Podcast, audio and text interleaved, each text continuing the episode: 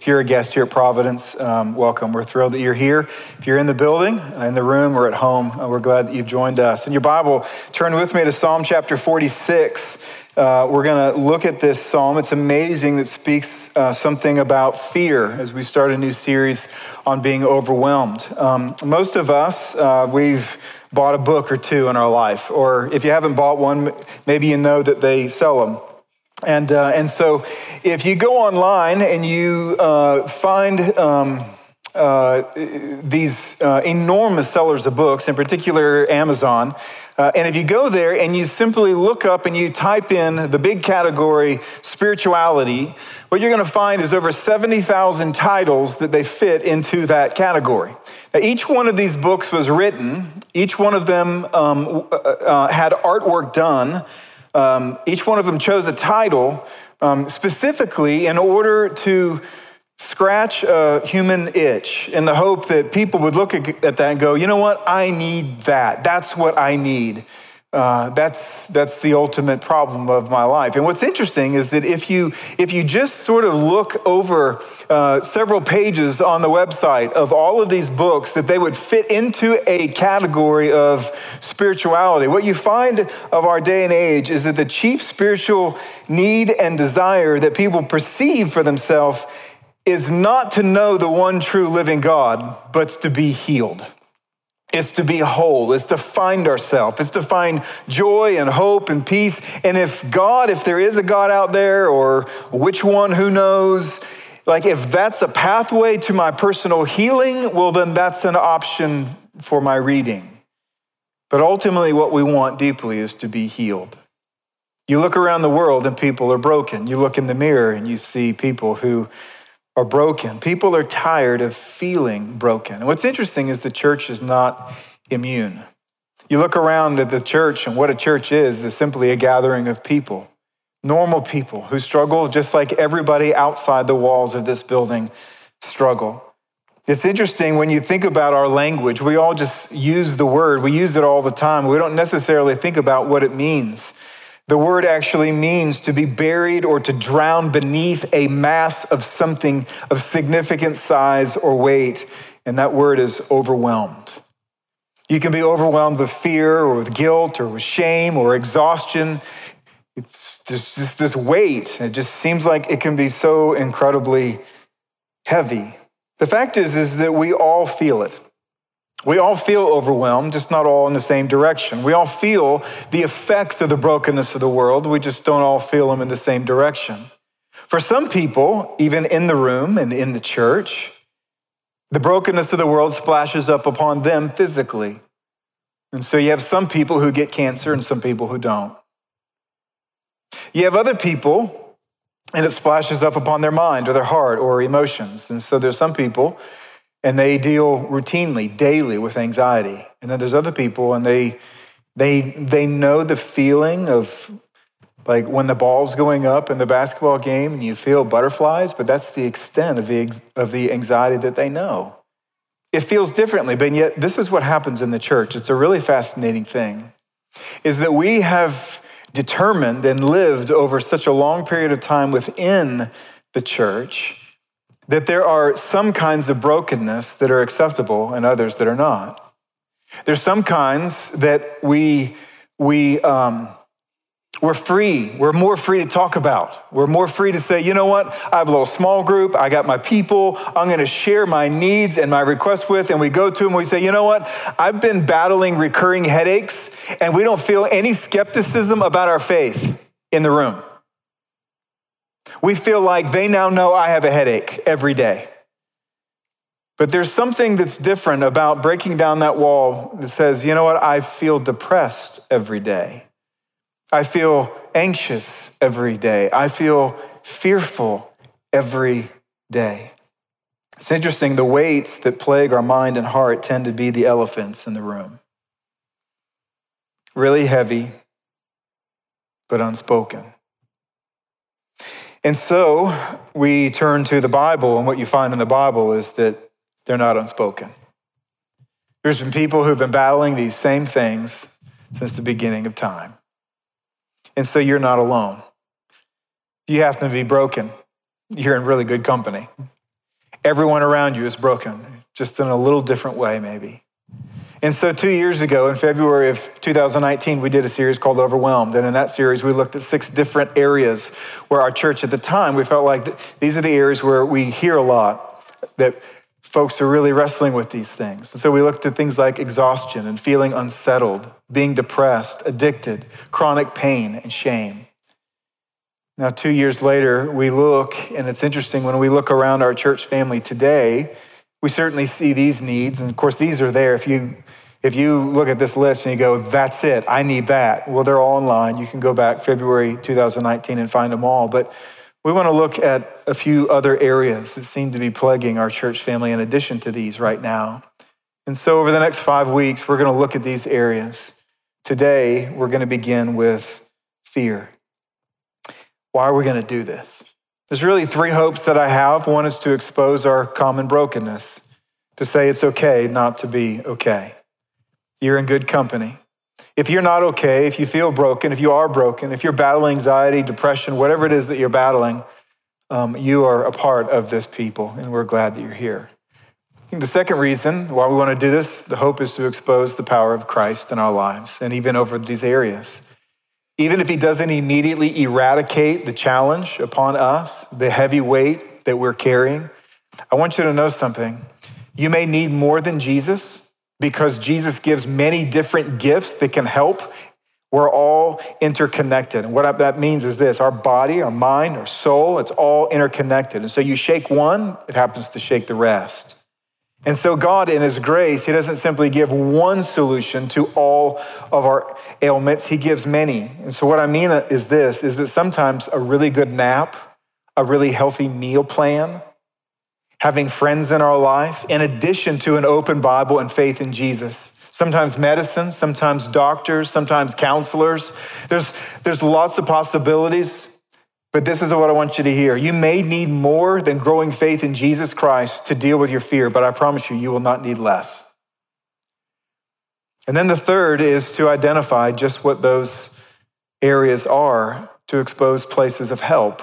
Where can you, if you're battling this and you're tired of battling alone and you feel like, I've been carrying this bucket so long and I just don't have any strength left in my hand in order to hold this anymore. What do? Where can you go? We want to help. So let me pray. Father in heaven, as we begin this series today, and as we prepare to open your word, we believe that's exactly what we're doing. We're opening your word. It's a different word. It's honorably distinct from all other words. We believe this is not just an opinion. This isn't a book. It's your word. Therefore, it's the book. And so help us to sit underneath it. Help us to believe. And for those that are just absolutely crushed by the weight of fear, fear that has immobilized their hope, fear that has maybe even destroyed or has interrupted their everyday life, I pray, God, that you would give them hope. Would you speak through weakness for the glory of Christ? We pray in Jesus' name, amen. So fear. Fear is what we feel when we're facing the threat of harm. I often think of fear like the wind. It's absolutely invisible, and yet you can see its effect. If you're afraid, it's interesting, your body involuntarily releases adrenaline. It speeds up your heart rate. You can see fear in facial expressions and tones of the voice. You can feel fear, and there's typically a spike in anxiety in our life. And what we know and what we all know, like we know this is true. Every one of us, we're about to look at this and ask yourself these questions, but fears can grow so big that they literally can begin to take over different parts of our life to where we just don't do those things that we feel like we should do. Sometimes it can stymie obedience. We know we should do that. I should tell that person about Jesus Christ, and yet fear tells us it's going to go so bad, don't do it. So there's all kinds of things in our life, all kinds of relationships that get broken. There's all kinds of acts of obedience that are hindered. There's all kinds of acts of faith and hope and love that fear can grow so big that we say, I just feel constricted and restricted by my fear. God cares, and that's why he speaks to us in his word. Fear is real. You say, is it real? If it's invisible, is it still real? It's absolutely real. We know this because God speaks to it over 400 times in the Bible. Fear in the Bible is in two different directions. In one sense, it's affirmed as a God-given mechanism to avert danger. That's why we swerve our car if there's another car in front of us. That's why if you see a little kid out in the road and you see a car barreling down, fear mobilizes your body to run in order to rescue that child. You see these kinds of fears in the Bible where a foreign army is coming to invade and suddenly the fear causes me to turn to God and pray to avert danger. It's the same fear that leads us to see the danger that we're in and that we've sinned against a holy God, and therefore we bear his wrath. And yet in his mercy, he's given us a provision, and therefore he says the fear of the Lord is the beginning of wisdom. In order, meaning to turn to Jesus Christ, to fear him enough to run to him is the way you avert danger. And so you see places within the Bible where fear is not condemned, but then you also see places where he says, fear not, for I am with you. And these are the places typically where fear causes us to close our ears to the promises of God, and therefore it stymies our faith, hope, and love. And God says, this is not in your best interest. And so I'm going to tell you not to do this. And then I'm going to resource you with my spirit and my word in order to help you in that way. And that's where we come to Psalm 46. The Psalms, every one of them, they're written by people, real people with real problems who are overwhelmed. It's part of one of the books that we call wisdom literature, okay? The Old Testament, it's a history. There's a story that kind of goes all the way through. And then there's 5 books of wisdom. And what those books do is it shows us what it's like and what it feels like to be human when we're going through history. This is the song book. And so what you find is from these people who are battling all kinds of emotional challenges, they're writing and they're saying, we are looking to you, God. And they're seeking to teach one another through songs. In doing so, what they teach us is this, is that ours is not the first generation to battle the heavy, heavy weight of fear. You notice in Psalm 46, at the very beginning, this is not on the screen, but in the very beginning, if you have with you a Bible, you'll see a little title. And it says, to the choir master of the sons of Korah. It says more than that, but it says, to the choir master. In other words, the sons of Korah were a smaller group of people who wrote this song, and then they gave it to the choir master in order to teach the nation about how to deal with fear. It was a song to be sung, and you notice within the psalm, there's 3 different times where you find the word Selah. After verse 3 and after verse 7 and after verse 11. The word Selah literally means to pause or to think about it, to consider it. And so sometimes, even here, right, we play a song and we're singing, and then all of a sudden the song's not over, and yet they continue to play, and yet we don't sing. And so sometimes we put a verse for us to think about. Or maybe we don't put anything up there and it's just quiet where you're thinking about what it is that we just sang. This is what he's doing. 3 times he tells us, stop your reading, pause, and think. This is what he says. Verse 1, God is our refuge and strength, a very present help in trouble. Therefore, we will not fear, though the earth gives way, though the mountains be moved into the heart of the sea, though its waters roar and foam, though the mountains tremble at its swelling. Selah. There is a river whose streams make glad the city of God, the holy habitation of the Most High. God is in the midst of her, and she shall not be moved. God will help her when morning dawns. The nations rage, the kingdoms totter. He utters his voice, the earth melts. The Lord of hosts is with us. The God of Jacob is our fortress. Selah. Come, behold the works of the Lord, how he has brought desolations on the earth. He makes wars cease to the end of the earth. He breaks the bow and shatters the spear. He burns the chariots with fire. Be still and know that I am God. I will be exalted among the nations. I will be exalted in the earth. The Lord of hosts is with us. The God of Jacob is our fortress. Selah. What do we learn here? First, life is full of troubles that bring overwhelming fear. The fact is you don't need a psalm to tell you this.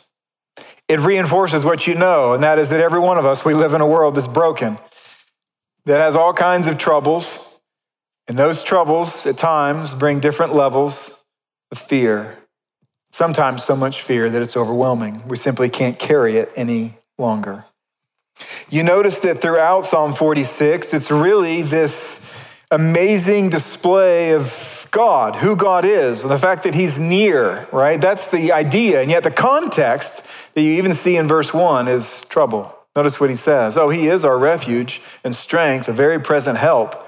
But then he tells us why and when. He goes, this is when this all matters. It's trouble. In verse 2 and 3, he then goes on and he tries to illustrate what it feels like to be troubled by fear. And so this is what he says. Though the earth gives way, though the mountains be moved into the heart of the sea, though the waters roar and foam, though the mountains tremble at its swelling. In other words, we don't know the exact cause of the trouble of his day or of their day, but it led them to imagine the unimaginable. An earthquake that was so significant and real that it literally broke off pieces of mountains, send them hurling into the sea to be covered, causing the sea to roar and foam.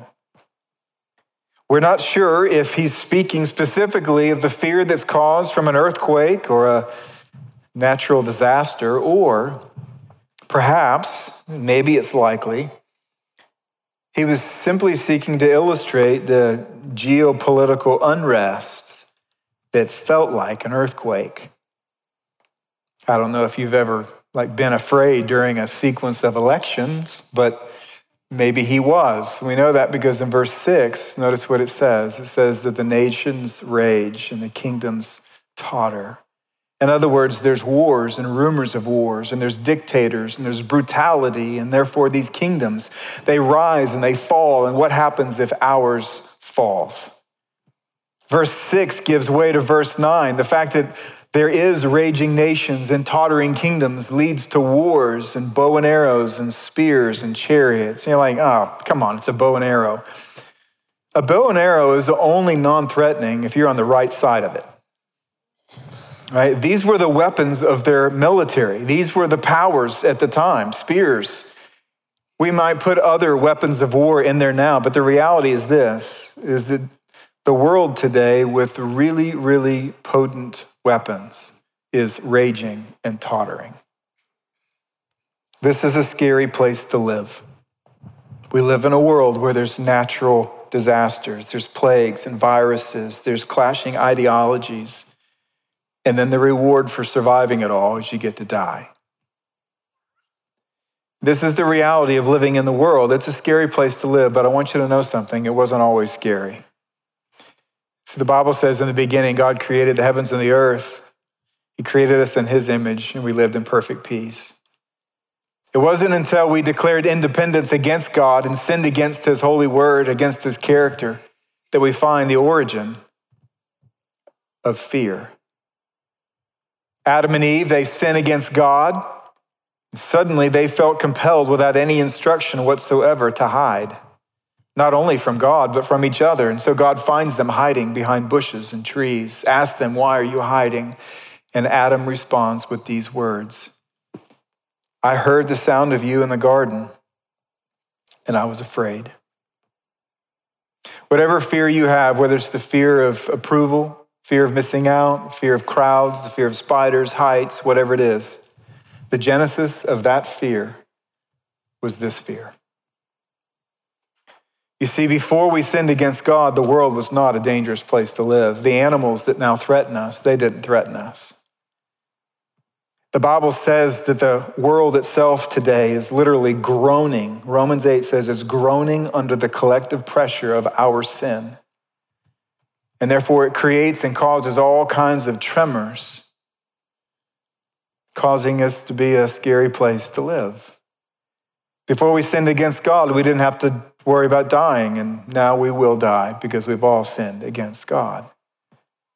It wasn't always this way. The fact that life is full of troubles that bring overwhelming fear, I think the application for this here is this, is let's acknowledge the fears that shape our life. It's wise for us to pause long enough to say, what is it, the fear that actually captures me? What fear affects my decisions? What fears do I have that are affecting my relationships? And if you really want to dig deep and you really want to find healing over that fear and allow it not to dominate your life, you'll go a step deeper, and it's this. What fear are those fears built upon? I read this week at length about something called FOMO, the fear of missing out. In particular, this is common today among younger people, but primarily upon those who are dominated by their phone, by social media. The idea there is this, is that when we post something, we have to see how many people like it to see how significant we are. And so it dominates our lives. It can restrict our lives. We feel like that every 2 seconds, we can turn it off, put it down, and suddenly we're going to say, you know, I just wonder if anyone's liked it yet. And we just have to go back to it. And suddenly we're so magnetized to this thing that actually the fear of missing out is the fear of approval.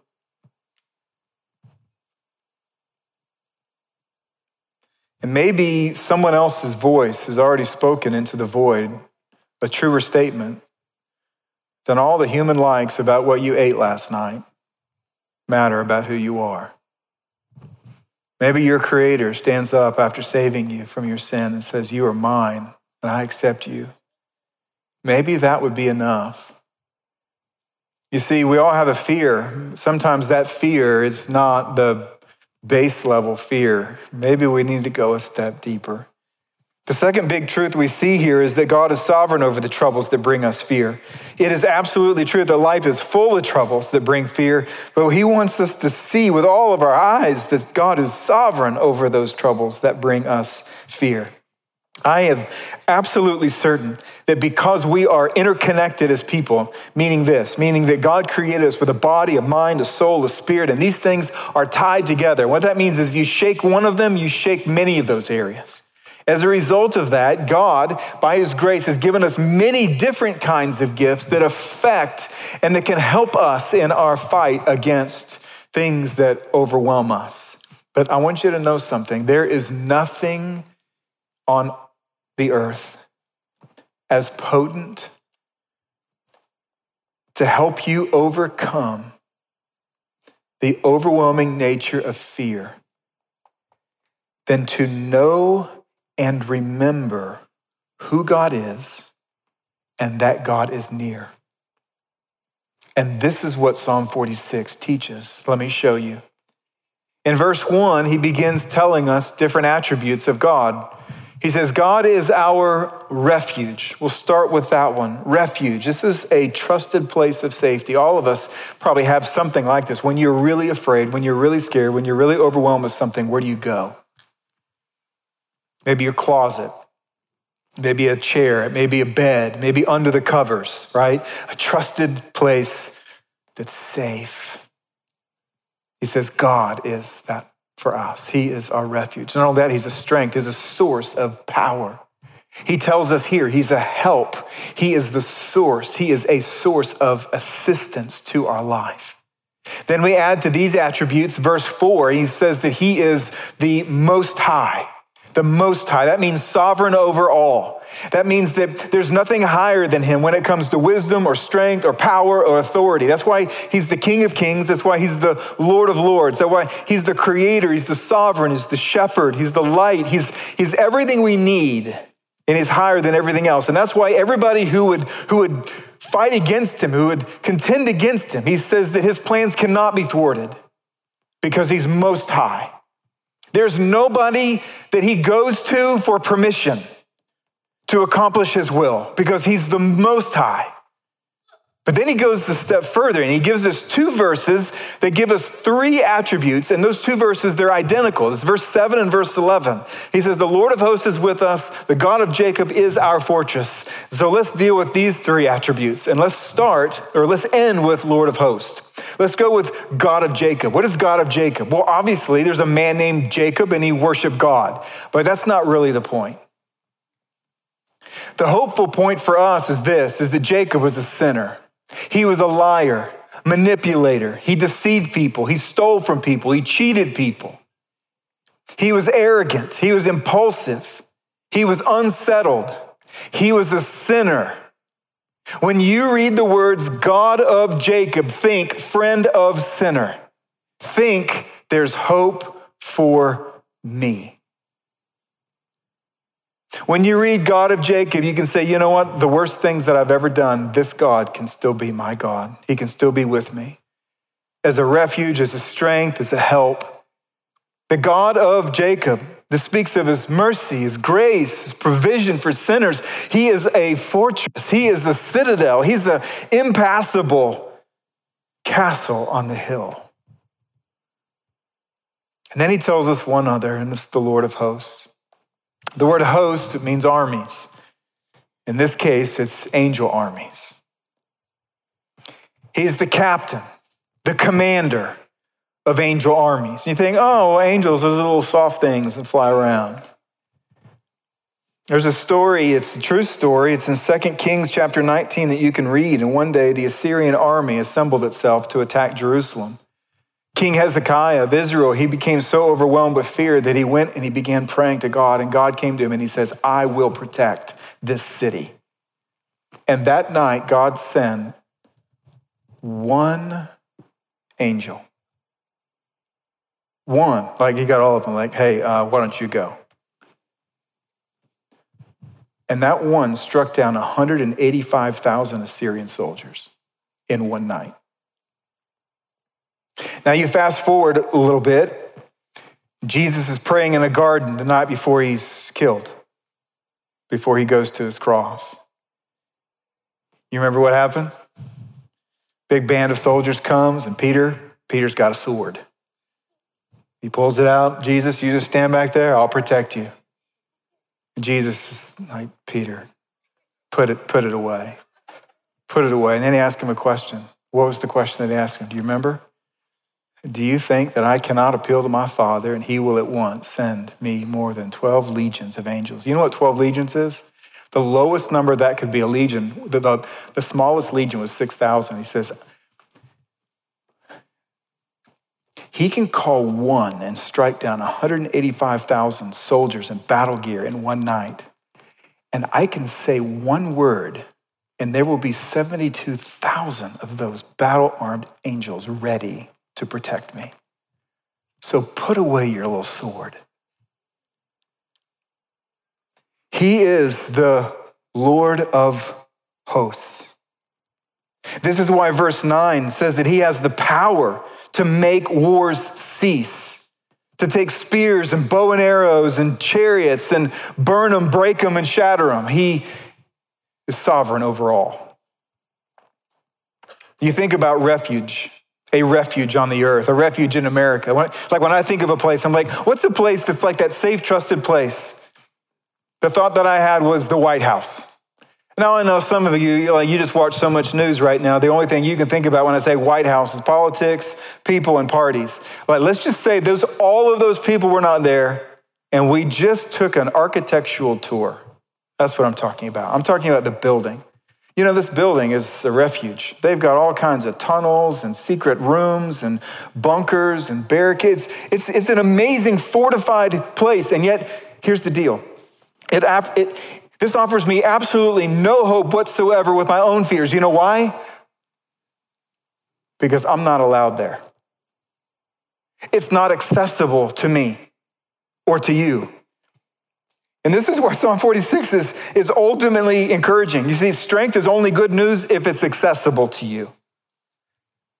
Like if God is all of this and yet he's against you, well, that's bad news, isn't it?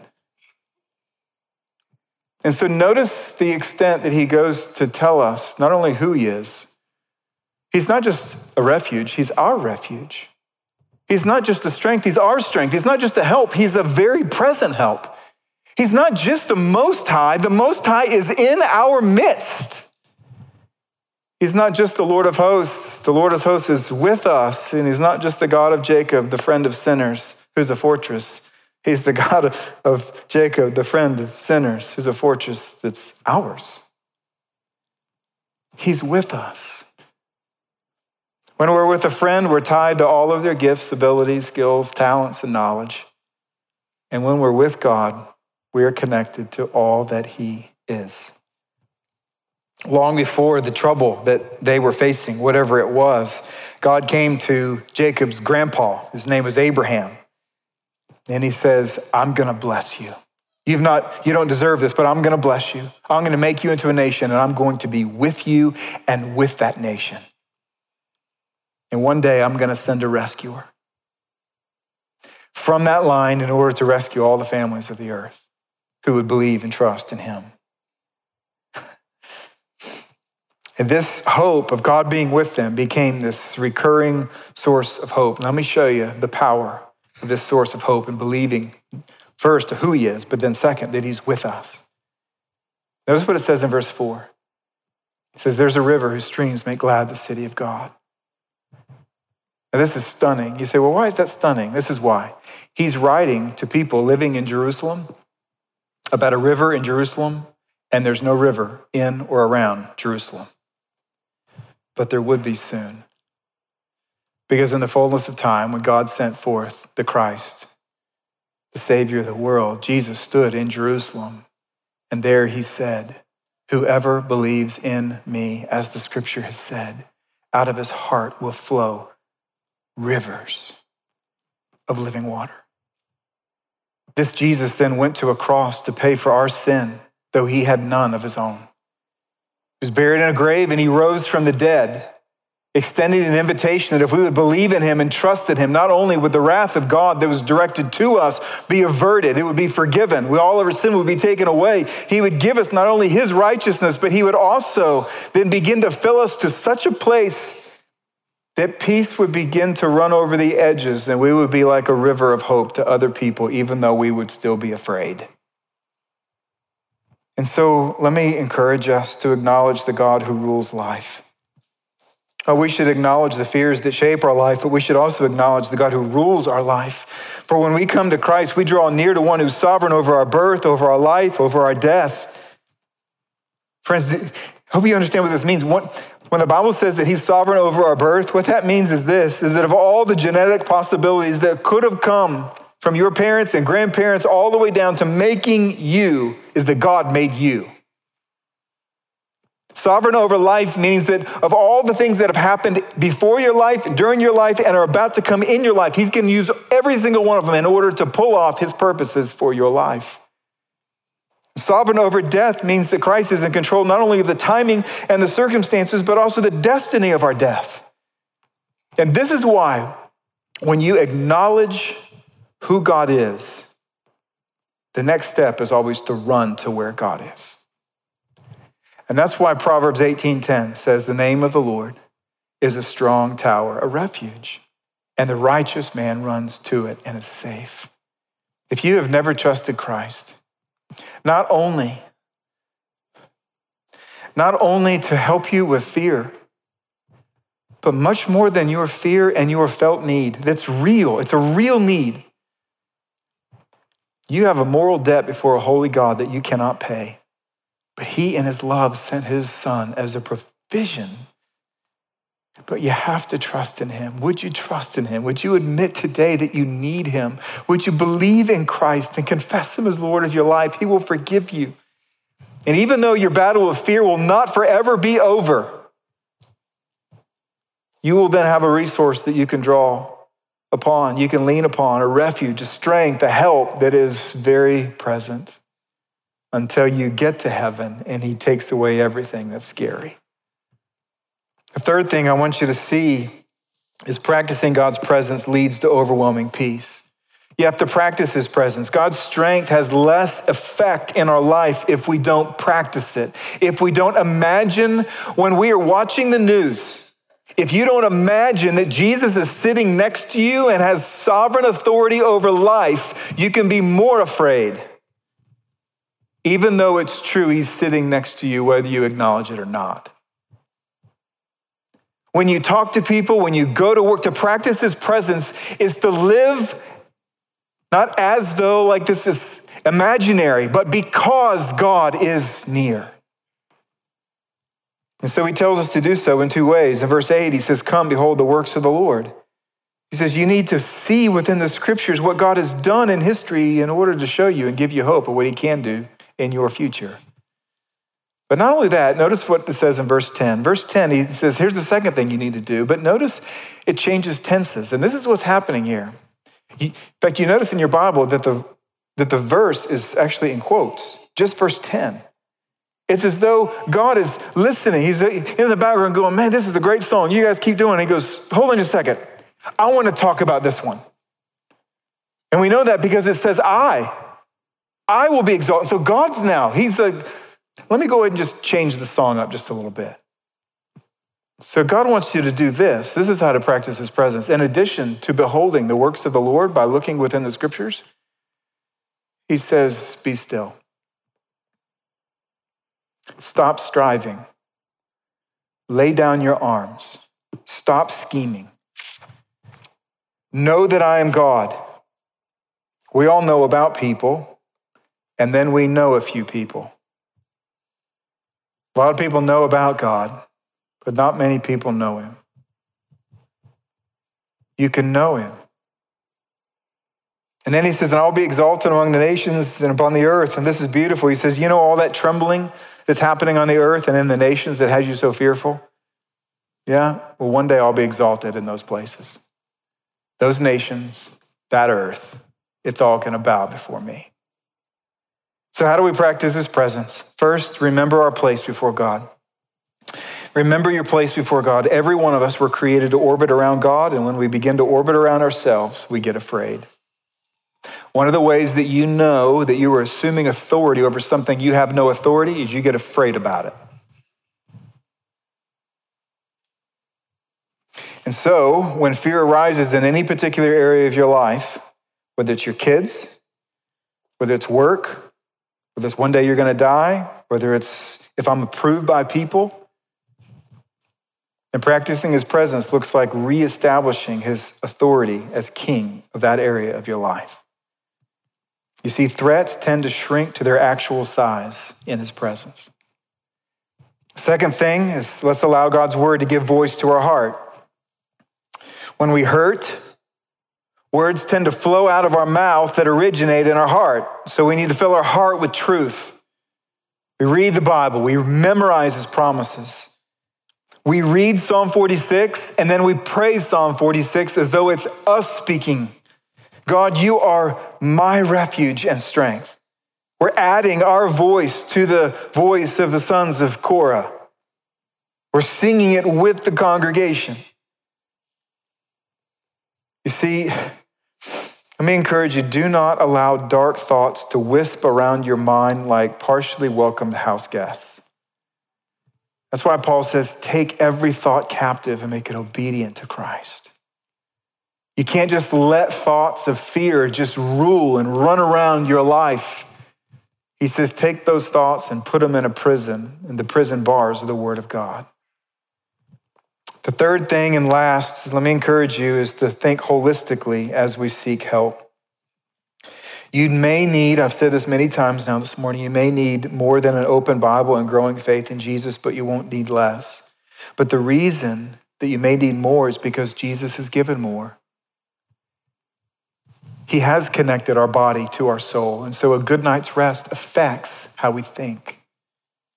And so think about your rest. Think about your diet. Think about the community of people who are around you if you're alone. To have people around you who can remind you of the promises of God, who can remind you not to judge God's character on the basis of that your life happens to be in the middle of the story instead of the end of the story. To have people in your life who can bear one another's burdens and so fulfill the law of Christ is one of the provisions that we need to think holistically.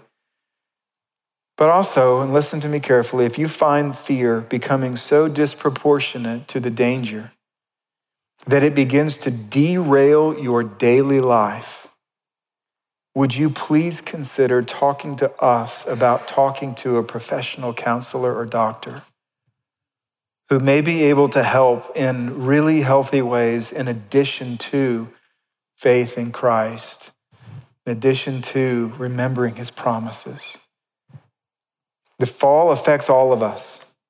So it's okay to admit that you're in need. Our worship team is going to come now and sing a song over us. The song is called Peace.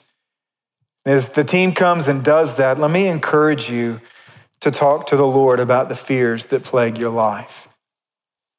Ask him for help, because I believe he wants to give you help. So let me pray. Father in heaven, we come to you in faith, believing that Psalm 46 is from you, that you want us to be still, to be quiet. You want us to know who you are. You want us to know that you're near.